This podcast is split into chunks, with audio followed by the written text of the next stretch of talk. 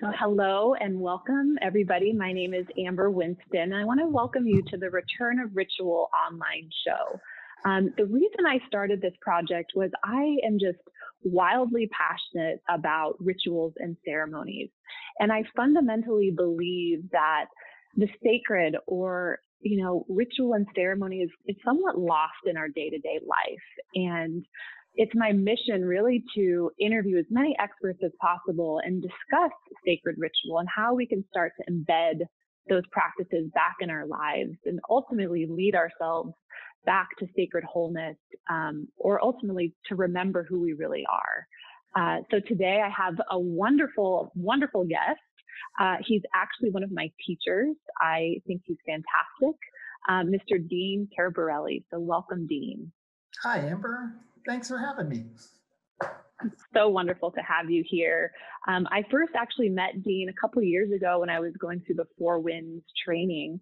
Um, I met him down in Chile and just was instantly felt connected to you, Dean, and just felt like you were this conduit of so much wisdom and inspiration in the world. And so it's, again, really my pleasure to have you here with us today. And mine as well, Amber. Thank you so much. So the first question that I'd like to dive into um, is it's kind of an icebreaker question. It's, you know, Dean, what is your ideal morning or evening ritual? What does that look like? well, you know, Amber, I think that if we look at ritual and, you know, what is that? It's that that's a good question to begin with. And, you know, my my ritual and and actually my goal is to have my morning ritual actually go out to and take up the whole day until i go to bed right? And and so really in terms of of ritual and ceremony you know why is it that we say okay well i'm going to meditate or go out and make offerings to the land or do whatever. I'm going to do that from you know 6 to 6.30 and then the rest of my day i'm going to be in the program. I'm going to be in my uh, conditioned responses. So really i try to bring as much of the concept of ceremony into every aspect of my life. But to answer your question um, if i don't start out on the right foot then it's very easy to get sucked into the mundane into the mechanics of life and forget about the sacredness of life. So, my ideal ritual is I wake up, and the first thing that I do every single morning, Amber, is I have a cup of coffee with a lot of oil in it. I just love that. And I do that before my meditation. So, that's the first thing that I do. Then I, I'll sit there in the dark and sort of just drink that and feel into my own space. And then I have a meditation practice that I do. And that can be anywhere from five minutes to an hour depending on how I'm feeling. And then I will also go outside. So it's important if we look at all the traditional societies in the world, you know, they would go out and greet the sun and um, mm. understand their connection to, to nature. And yep. when we can understand our connection to nature, then we can understand our inner nature better. So I try to do that every morning without fail. If I sit in my computer first, it's all over. You know, it just it never works out that way. A hundred percent. Yeah, I can totally relate to that. And it's funny because as I was preparing for this interview this morning, I I had my list of questions prepared the night before, and then I sat down in my meditation this morning, and it was just throw those questions away. And it was a, a clear sign of trust what's going to come through in this interview and then I went outside and I greeted the sun and I did my morning rituals. And I came back and I sat down and all these different questions started to come through. And it was just such a beautiful um, unfolding, you know, that when you do start your day off on the right foot, it's amazing how it can take you down these different directions that maybe you didn't have planned otherwise. Yeah. Yeah, that's the whole point. You know, I think that probably anybody that's interested in in listening to this interview and i think most people that i have ever met in my life whether they even know this or not would like to have a life that's spontaneous right mm-hmm. that that we are guided by the moment and so if we look at nature that's how nature works you know, trees grow, plants grow. They don't think about it. They they just are and they just do. And that spontaneity really is what um, then will create synchronicity, you know, and that's what uh, a lot of people talk about. Hey, when I'm in the flow of life, all of a sudden what I need appears. And that's how I know that I'm in the flow. If I have to grab or reach or grasp that to see if I'm in flow. And interestingly enough, a great way to get in the flow and is to just really connect to our to our nature and our, our nature is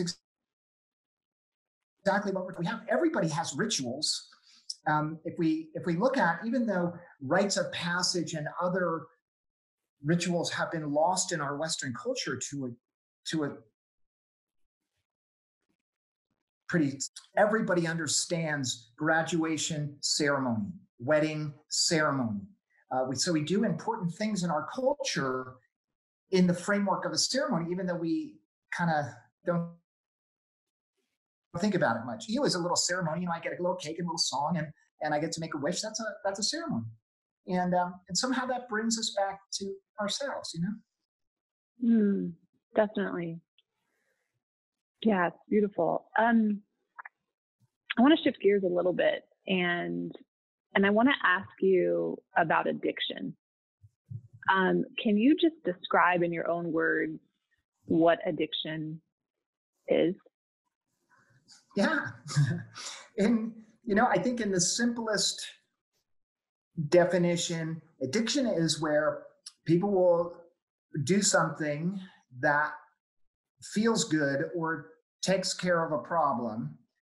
Um, and then that whatever they're doing becomes costly in whatever way, and they keep doing it anyway. So it's where I'll do something that I don't want to do anymore, despite the consequences to myself and others. And I think that's a pretty good sort of non technical description of, of addiction. Yeah, that's, that's helpful. And, and the reason I ask is I was fortunate enough to visit your um, addiction recovery facility in Sedona, Arizona, called the Sanctuary. And I'm really curious to hear how you have embedded shamanism, sacred rituals, sweat lodges, labyrinths, you know, you name them, into kind of an addiction recovery center. Yeah. Well, I think in order to really understand how that works, Amber, I think we have to understand kind of the nature of ritual and what it does for us, right? Mm-hmm. Why do we do it? Is it just kind of fun? Is it just something to do because we have nothing better to do? Why is this thing across cultures worldwide since recorded history? Why is it that it's still around? Obviously, it's important. Yeah. I look at something like, hey, something's been around for a few thousand years uh, people are pretty smart and and nobody said hey you know this isn't work. Let's let's stop doing it. Somebody would have probably figured out that half of the stuff doesn't do anything but they don't. So a ritual is a way to in my opinion to connect to the the domain of the soul. And so if we look at what makes us human and most of us understand hey i have this body you know, here it is. It's this physical thing I'm walking around in. Most people um, kind of ignore the complexity of the body and the technology in the body to feel better. We have a mind. We understand, hey, this is my thoughts. Many of us think that we are our thoughts. Actually, what a lot of people don't realize is 95% of what's going on in your mind is unconscious, right? So I wake up and I say, I'm going to have a great day today. Well, that's with my little 5% little microcomputer. And then the 95% big Pentagon mainframe computer says, oh no, you feel bad about yourself. I'm not aware that that's all going on. So that's the mind part. But mm-hmm. the soul. And what is this thing? And I've asked thousands of people this question, Amber, and everybody, regardless of how connected or disconnected or spiritual or not spiritual or religious or not religious, most people understand that the soul is a, an important word. And most people will have some answer that it's like my truest authentic nature. You know down underneath all my addictions all my stuff you know i ask people the question do you think your soul's a drug addict? And people are like no. I'm like yeah probably not. You know that's so the soul is my most authentic truest nature and when i begin to do things that are outside of my nature and I'll usually do those because of some kind of defense mode, some kind of mechanism. Hey, it was it was not safe anymore to be myself. Think about a little kid in the schoolyard sharing something, and all the kids make fun of him. Uh, all of a sudden, it's not safe to be that anymore. Now I have to fit in with them, so I get further and mm. further away from my true nature, and eventually we wake up one day and we are lost. And that shows up as people being listless and lifeless. And so really in terms of addiction recovery the soul is the most important aspect. Of course we have to heal the traumas and all that kind of stuff which um, you know that's fairly cut and dry in this day and age. Um, but i think really to heal our trauma to do what? To connect to this true nature of mine and when I'm doing that, now I'm correct, connected to my creative potential and to my dreaming and to like the realm of possibilities, not to get caught in the probabilities of life. So this is where all the juice is for people, whether they know it or not. It's in the soul. When I'm connected to my soul, all of a sudden I'll get ideas and I'll get inspired to go do things that I would never do. And all of a sudden I'm living in a new place. I have a new partner. I have a new job. Um, I think you're a good example of that, Amber. You know, you were on one track, and all of a sudden you're heading down a whole different track. And totally, if we weren't connected to the soul, we would never get there. So, in terms of a treatment center, we are we are weave in every single day all kinds of rituals. We have a process that we do at dinner every single night that is one of people's favorite things. But our sweat lodge, again, it's another thing. This thing can be three and four hours long. And for myself, I can go to the spa and go in the sauna for like 10 minutes and then I'm kind of done, you know, I'm sort of fried in yeah. there, bored. When we get in sweat, all of a sudden we are in a time stands still and people are sharing and singing songs. These are people that can't, I can't sing, you know, and yet we do. And somehow, when we get in those places of ritual, it allows us to forget ourselves for a moment. And I think everybody in this call will understand, you know, a time when you were so in the moment, uh, you know, writing uh, something that was important to you or involved in some hobby that you were doing. And three, four, five hours go by and you realize, oh my God, my back hurts and my I'm hungry all the th- you know i forgot about my body for a minute. I forgot about myself because i'm so in the moment and that's what ritual does. So labyrinth and meditation and all those things they're so important because that's the domain of the soul and i can tell you, you know, i've been in the recovery world forever and that's where the juice is. You know it's not in emdr now, i'm not saying please don't hear that's a big st- you know people love to pick up on statements like that and you know, now I've made a statement against the EMDR. That's not what I'm saying.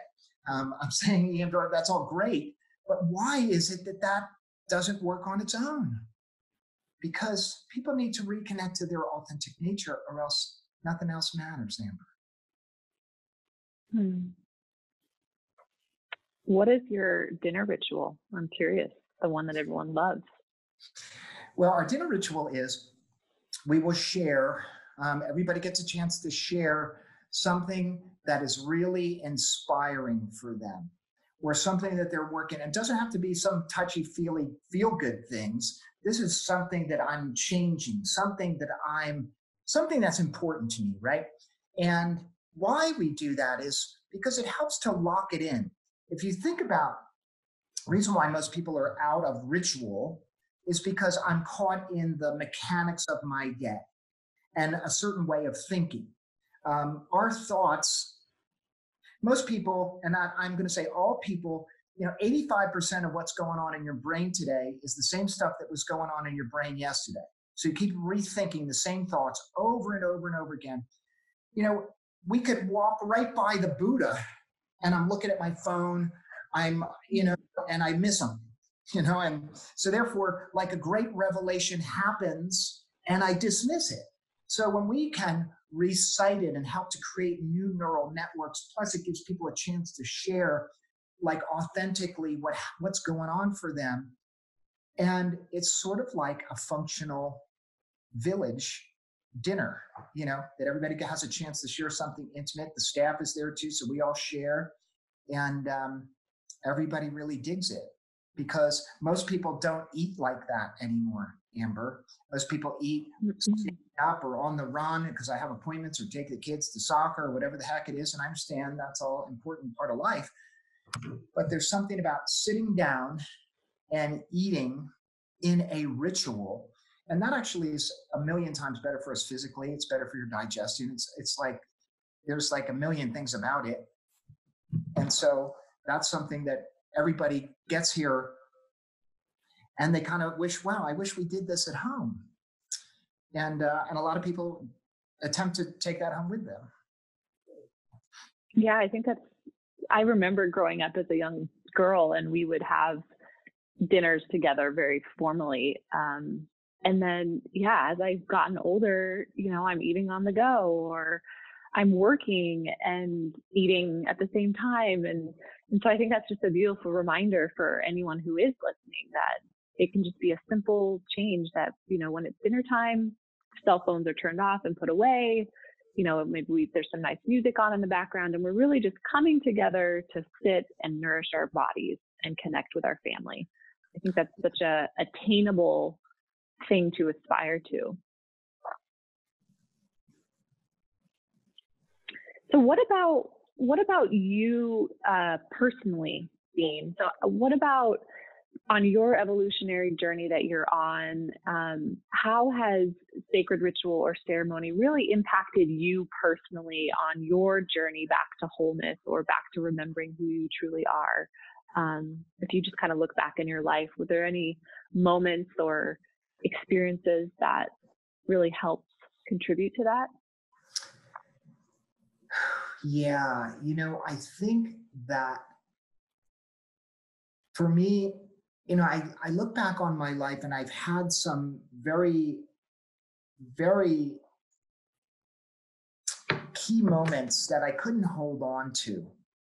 You know, these synchronistic things that happen, these very special moments, but I couldn't grasp them once I started to connect to the wisdom traditions, you know, the way I got involved in this whole thing, you know, I, have been in treatment. I was in treatment in my life. I was in some kind of recovery model for 20 years, right? So I've been to the best treatment centers that money can buy, many of them. And I paid very strict attention to that while I was there because I wanted to get well. And when those things, I went all over the world to try to recover. So I've been to 50 countries, 60. If I heard of a doctor, I'd go see him or a shaman or a mystic or whatever. I get on an airplane and go over there and realize that, wow, wait a second. These, these domains of the soul are really where the healing is. So for me, the most important part of of all of this was to understand what my purpose in life is. And that's a real soul thing. And actually, on the most rudimentary level, what is our purpose in life? Our purpose in life is to actively participate in the evolution of our species and our and ourselves. What does that mean? That means that, you know, we come from single cell animals and all the way, so we have billions of years of evolution stored in our body. Our cells have, you know, all those species that then became us. We have that in us. And there will be things that come after us. So we are we are a stepping stone in the evolutionary process. If that's not really important, I don't know what is. So if people think their lives aren't important, well, that's so so really if we look at nature, go out in nature the next time you're out and you'll see you pay attention, every little bug, every little thing, everything has a purpose. right? This plant eats that plant, this secretes something that some bug eats, and this protects that. And this thing is working this great symbiotic relationship, all of nature. And we are part of that, or we're not.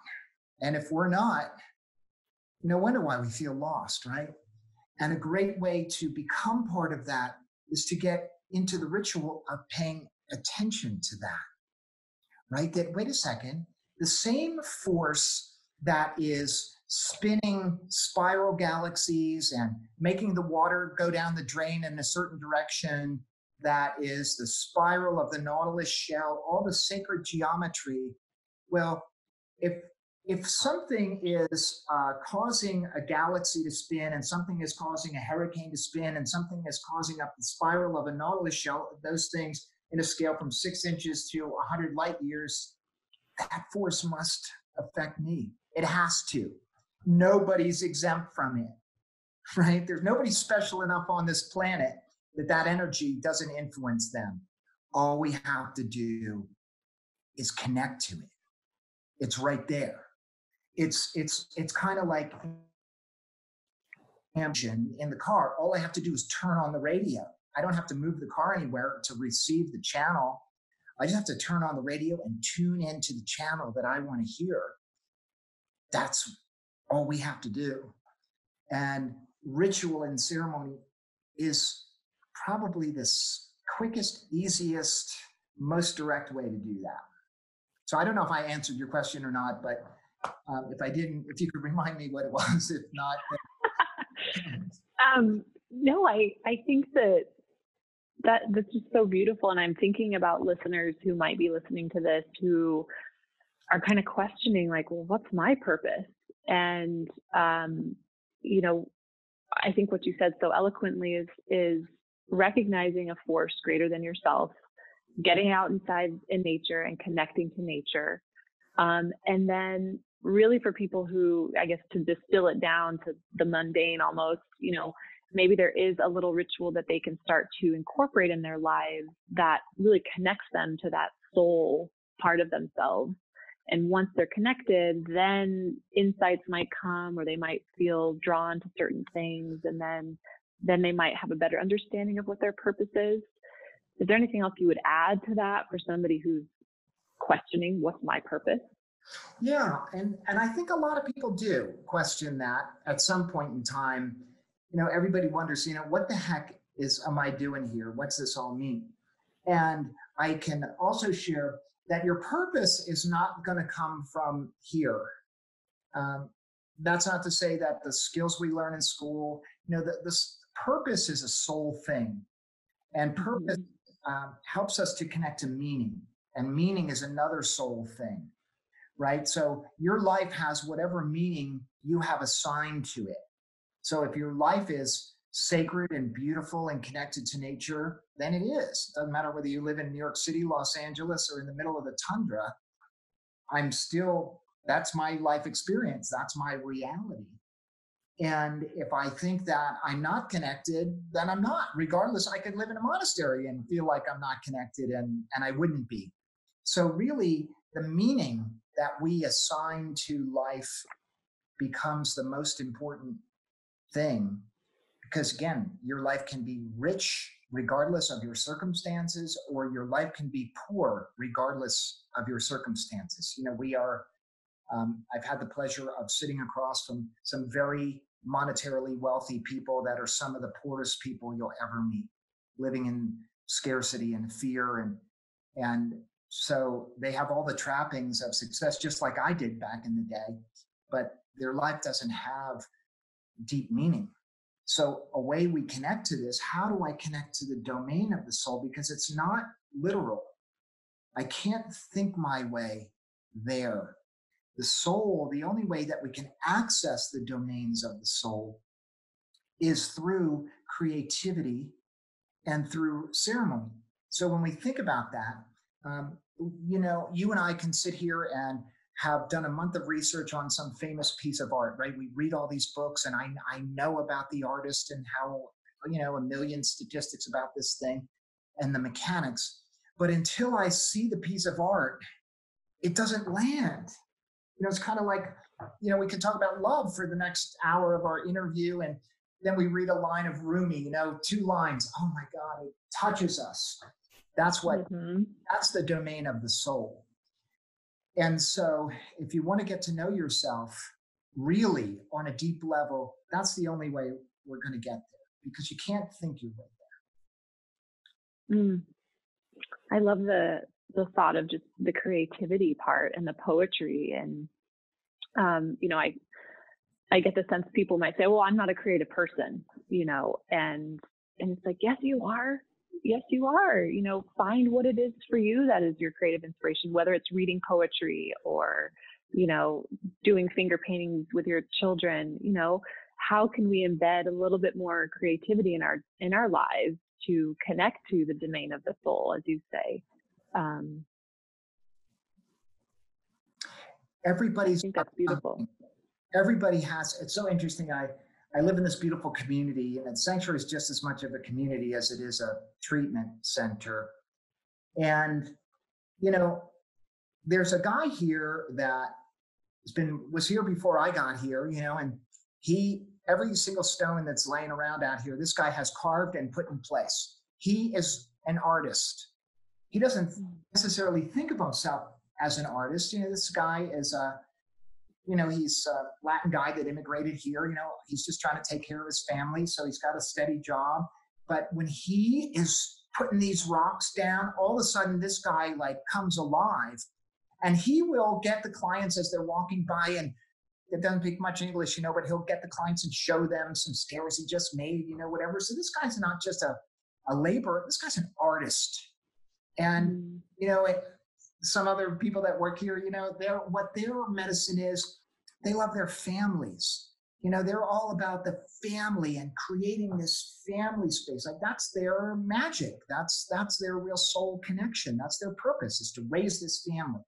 So I think that it's probably helpful to just put away all of the preordained concepts of what creativity means because hey if we wait to create until i'm a great painter well i'm a terrible painter. So that's never you know probably not going to happen. But you know what? We paint anyway. And when people are in the sweat lodge you know it's really cool. I share this a lot. I'm like it's dark in here. If you sing in your car like nobody can see you. Sing. And what's amazing is everybody's singing and that's what helps people to to just get back to that to themselves for that moment. And all of a sudden, it's amazing how people forget about their addictions and their problems and all the things that they have going on when they get in those moments. And if we can do that more and more, Amber, then hey, I I can spend 23 hours of my day in the ceremony of life and one hour struggling with all my programs um, which is the opposite of what a lot of people do say okay i'm going to set aside this kind of sacred hour i'm going to meditate i'm going to go outside i'm going to really t- this is kind of my personal time and then the rest of 23 hour i'm in, in the grind. What i'm trying to do is hey if i can extend my hour into more hours and eventually all of life is so sacred. And if people could understand or take a moment to realize that in their bodies, in your body right now, somewhere between 50 and 100 trillion cells. Nobody really knows. I don't know how we even count that high and figure it out, but um, that's how many cells are in your body. Every one of those cells is responsible for thousands of things that it's doing in concert. So you have hundreds, you know, you have thousands of trillions of processes happening in your body right now. If that's not the most like mind boggling, fascinating thing. I don't know what is. You know, if that's not magic, then, you know, I don't know what it takes to impress people, you know, if that doesn't get I did um I was chatting with um Maya Toll, she's an author, and she said to me, she said, you know, where are you where are you located? And I said San Diego and um, she was on the East Coast and she's like, and we're talking through a computer, right? And I said, yep. She's like, do you know what's in the computer? And I said, no. And she's like, crystals. She's like, if this isn't magic, I don't know what is, you know, and it was just that beautiful reminder that yes, our human bodies, or the fact that you're in Arizona and I'm in California, and we're communicating and we're looking at each other through technology. If that's not magic, you know what is? And that's a that's a word, Amber, that is worth spending a little time on because magic. Listen, I don't care how literal, you know, the president of IBM or whatever it is, you know, I don't know who that is, but I'm just, it's an archetype. Um, everybody wants magic in their life. Everybody. And if people don't hmm. understand what that means, think about falling in love. I don't know anybody that would prefer to not have ever fallen in love in their life. Um, and when people are in love, it's magic. The mm. looks different. Everything is different. And nobody can measure it. So you might be able to measure a little bit of oxytocin and some other neurotransmitters, maybe they're elevated. There's no kind of scientific proof for love. We can't validate it. It's not peer reviewed science, but boy, it is a force. And that force is magic. And when we can connect to magic, all of a sudden life becomes so much more interesting.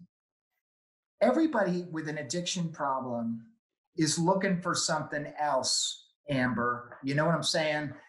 If we, mm-hmm. from the most basic thing, if I'm ingesting a drug or anything, that means that the present moment is not okay.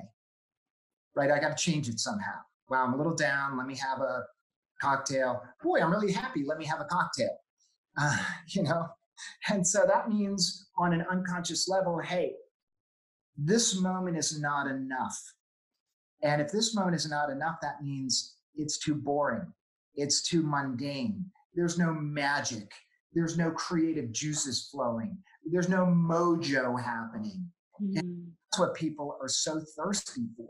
So I think what you're talking about and bringing forth this, this whole series that you're offering to the world is about bringing magic back into their lives. And whether people will admit it or not, and I think people might be self conscious about admitting it, everybody wants it. And if you don't want it, then hey, man, you got to wake up. And, um, and, people are sometimes people are feeling so bad. And, and again, I don't mean to in any way um, make a statement that will insult anybody. Sometimes people, you know, we, we deal with depression and PTSD and some pretty substantial issues that people have. And it's been so long since they felt themselves. The thought of magic is so far from their minds. But once they get a taste of it, all of a sudden it gives them something to get well for. Hmm. What would you say to somebody who's listening to this that maybe they know somebody close to them who might be struggling with addictions or maybe they are recognizing that they themselves might be struggling with addictions and and you've piqued their curiosity with this magic that they could be experiencing what would you say to somebody that kind of is in that place of struggling with addiction well you know, I think that addiction is so stigmatized. And a lot of times people will come to the sanctuary, you know, hey, I don't have an addiction, but I have all these other things I got to work on. And actually, that's why people have addictions because they do have all these other things to work on. So that's, um, but if we think about in the most basic sense, let's talk about what motivates people. Um, in the most basic sense, biologically, we move towards pleasure and away from pain. So most people that start an addiction don't wake up and say, "Oh my goodness, I'm in so much pain. I need to drown out these feelings. Let me take a chemical or a Valium or Xanax or whatever." Um, most people start doing that kind of stuff because it feels better. They get some relief. Hey, I take a cocktail, all of a sudden I can dance better. You know, I have courage to talk to members of the opposite sex or tell my boss to jump off a bridge um, you know, I would never do if my inhibitions weren't put to the side. So we have to ask ourselves, what is it about how I feel about myself that prevents me from dancing the way that I would want to, that people think I look stupid or I'm uncoordinated or I can't do this, I can't do that. All of these things going on, that's what we need to look at. Mm-hmm. Anybody that's that is got a pattern going on in their life that has become too costly, we have to look at all the underlying beliefs that are creating that scenario that is again creating that limitation in someone's life that then a drug seems to alleviate. So when we can then add some magic in, all of a sudden, you know, we can do it. We can we can kind of get high without the side effects or the negative side effects, you know.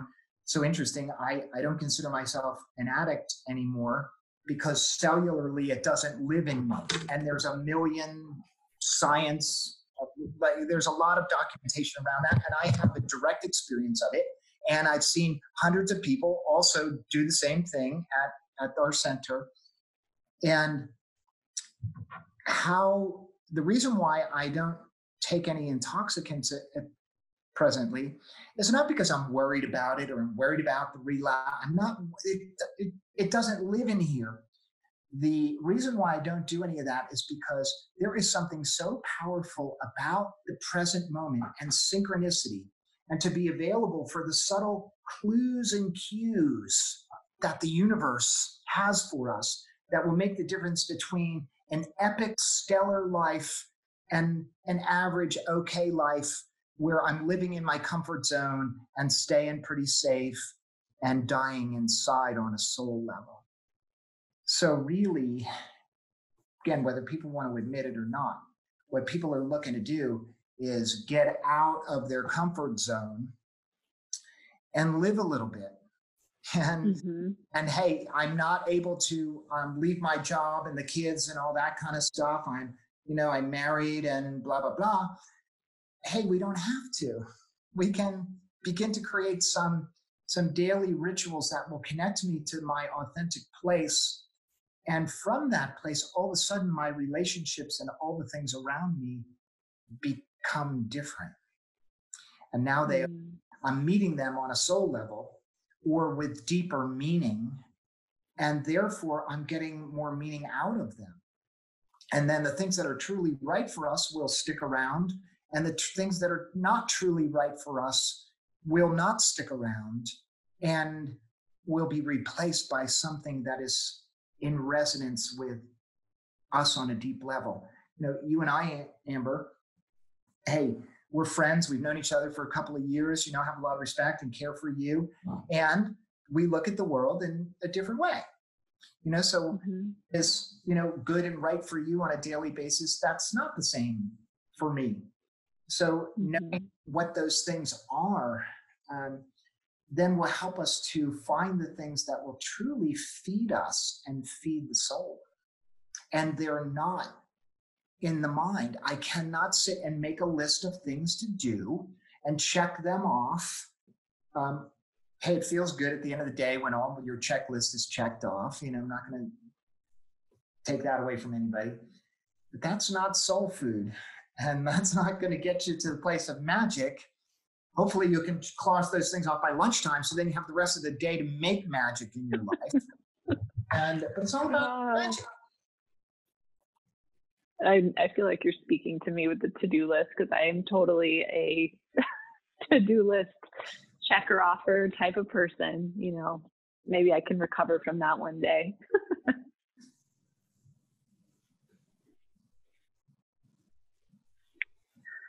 um, the last question I think I have for you, Dean, is um, well, there's two. One, one that kind of wants to come through is is there anything that you want to share with us about an archetype that maybe you're working with or that's been prominent in your life or that you think maybe the listeners might benefit from? There's like an archetype feeling. Well, you know, got a couple of them. I think, first of all, let's talk about what an archetype is. So these are these, yep.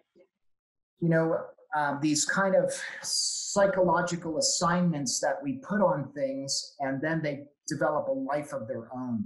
So if we look at some classical archetypes like the villain, hey, we all know what that looks like. My version is slightly different than yours, but we kind of know what that is.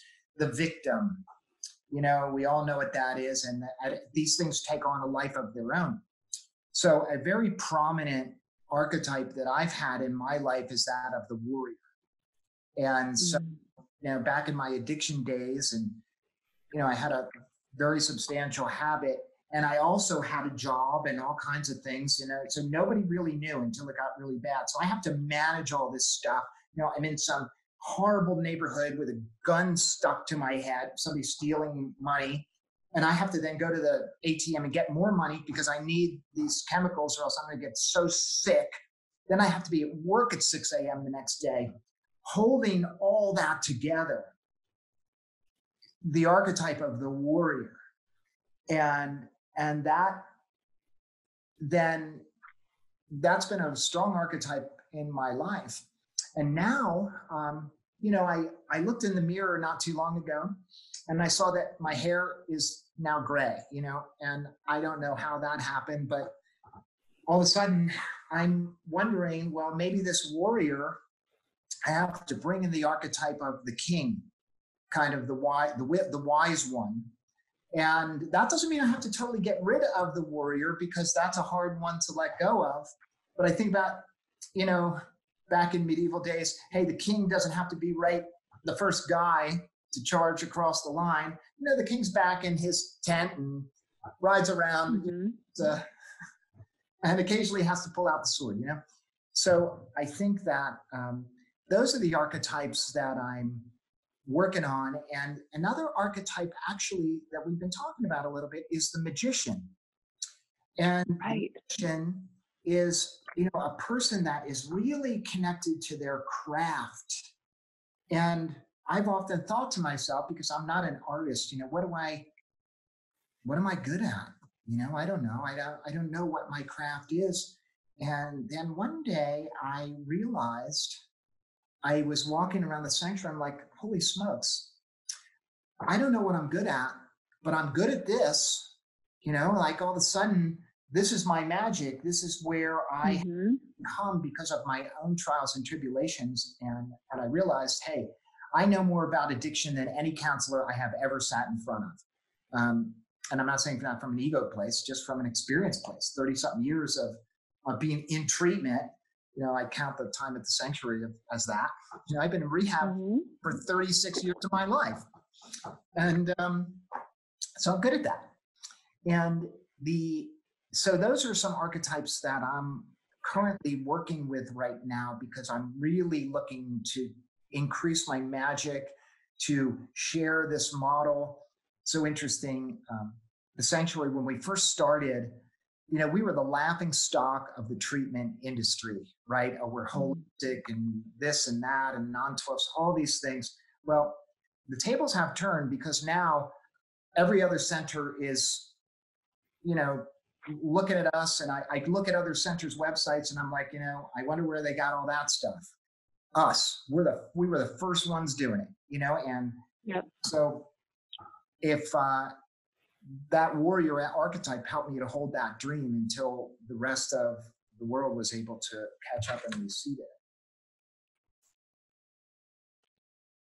So, are you seeing a lot of um, recovery facilities adopting this model? Are you seeing a trend moving in that way? Well, you know, now holistic has become the thing, integrative. Um, and I think it's great. You know, people throw in a little yoga and meditation, which is awesome it's a start. You know, for us, hey, that's not going to totally get us to the domain of the soul, the human energy system. When, you know, when we were talking about this greater force that affects all things in the cosmos, how do we connect to that? I don't connect to it through my five senses. I connect it through my energy field. And this is something, if you go to HeartMath, which is a, a company that um, created a device to create heart brain coherence. They have so much peer reviewed science about the energy body. This is a real thing. And the interesting thing about your energy body, it needs to be on the same frequency as planet Earth's energy field. So the magnetic field of planet Earth needs to be on the same channel as our magnetic field. And if it's not, guess who's not going to feel good, Amber? You know? And but I won't have mm-hmm. a why. I'm not going to be able to say, oh, gee whiz, I, my energy's off today. I'm going to assign that to something. Oh my God, my relationship, my this, my that, my boss, my parents, whatever. So I think that um, a lot of centers are now moving in the right direction. But if we don't look at the entire thing, um, we're missing great opportunities for for wellness. And so the entire thing, I'm including the soul in that. So we have a body, a mind, a soul, and an, an energy field, spirit, we'll call it that. So if I have something that's wrong in one of these things, it must affect the rest. It has to. We're connected, right? So everybody knows that, God, when I have something troubling me, eventually it's going to break my body down. You know, stress is a killer. Stress is here. But the hormones of stress, all that cortisol, all that stuff, going to give me brain damage and begin to tear down my body. Well, if all of these things are connected, that means if I work on all of these things concurrently, my chances of resolving my problem are exponentially greater. So, mm.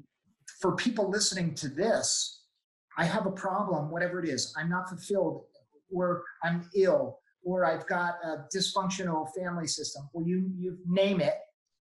Well, we have to address that in all aspects of our being because it lives everywhere.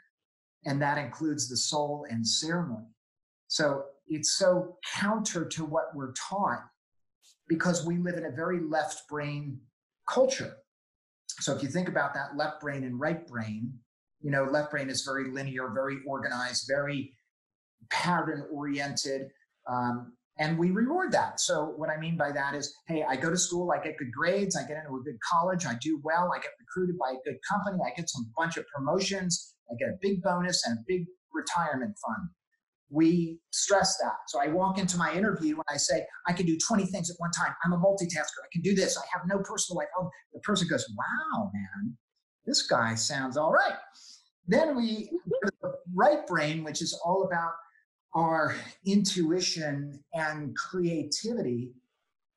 And that's not so valued in our culture. So if I walked into my interview at Microsoft and I told them, oh my God, well, the best thing about me is I am so sensitive. Well, I don't know that I would get the job. And then I would tell them, you know, I specialize in doing one thing at a time. Um, they would be like, that's great, man. And there's the door. So yeah. that standard, we would look at the brain and think, wow, the left brain is this giant watermelon sized structure where all the action is, and my right brain is this tiny little walnut over here that doesn't do anything. We look at them and they're both the same size. We've just been paying attention to this. And now I think to be balanced, we have to start to pay attention to this. And a way to do that is exactly what you're bringing forth in the world right now, Amber, is by connecting to the domain of the soul.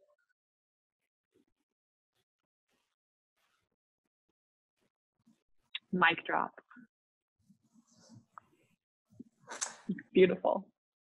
So, you know, that's what I think. And anyway, I I invite people to totally disagree with that or totally agree with that, or I'm always open to changing my mind, you know, but that feels good. it's worked for me. And I can share that in, in my own life, I am living where I want to live.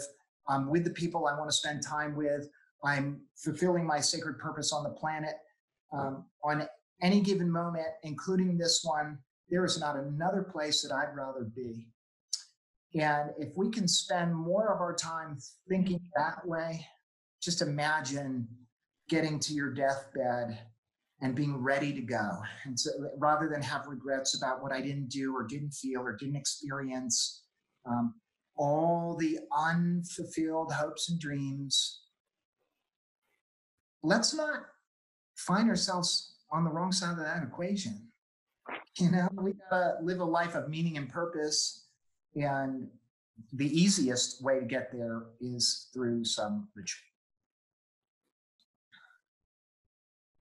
Beautiful, Dean. I I don't even think I can ask another question because I think that the way that you've beautifully summarized this this work is it's just so beautiful to have feeling and words and thoughts attached to to what I'm hoping that people will gain from listening to this. Um, I think that this has just been amazing. I feel like we've stepped out, stepped outside of time, um, and I just have loved connecting with you. So thank you so so much, Dean. Well, thank you, Amber. And you know what? I really believe in you. So thanks for hanging out with me. And thanks for, of all the people that you could have picked on the planet to spend time with and bring onto your show, the fact that you would think of me um, is my deepest honor. So thank you. Thank you so much.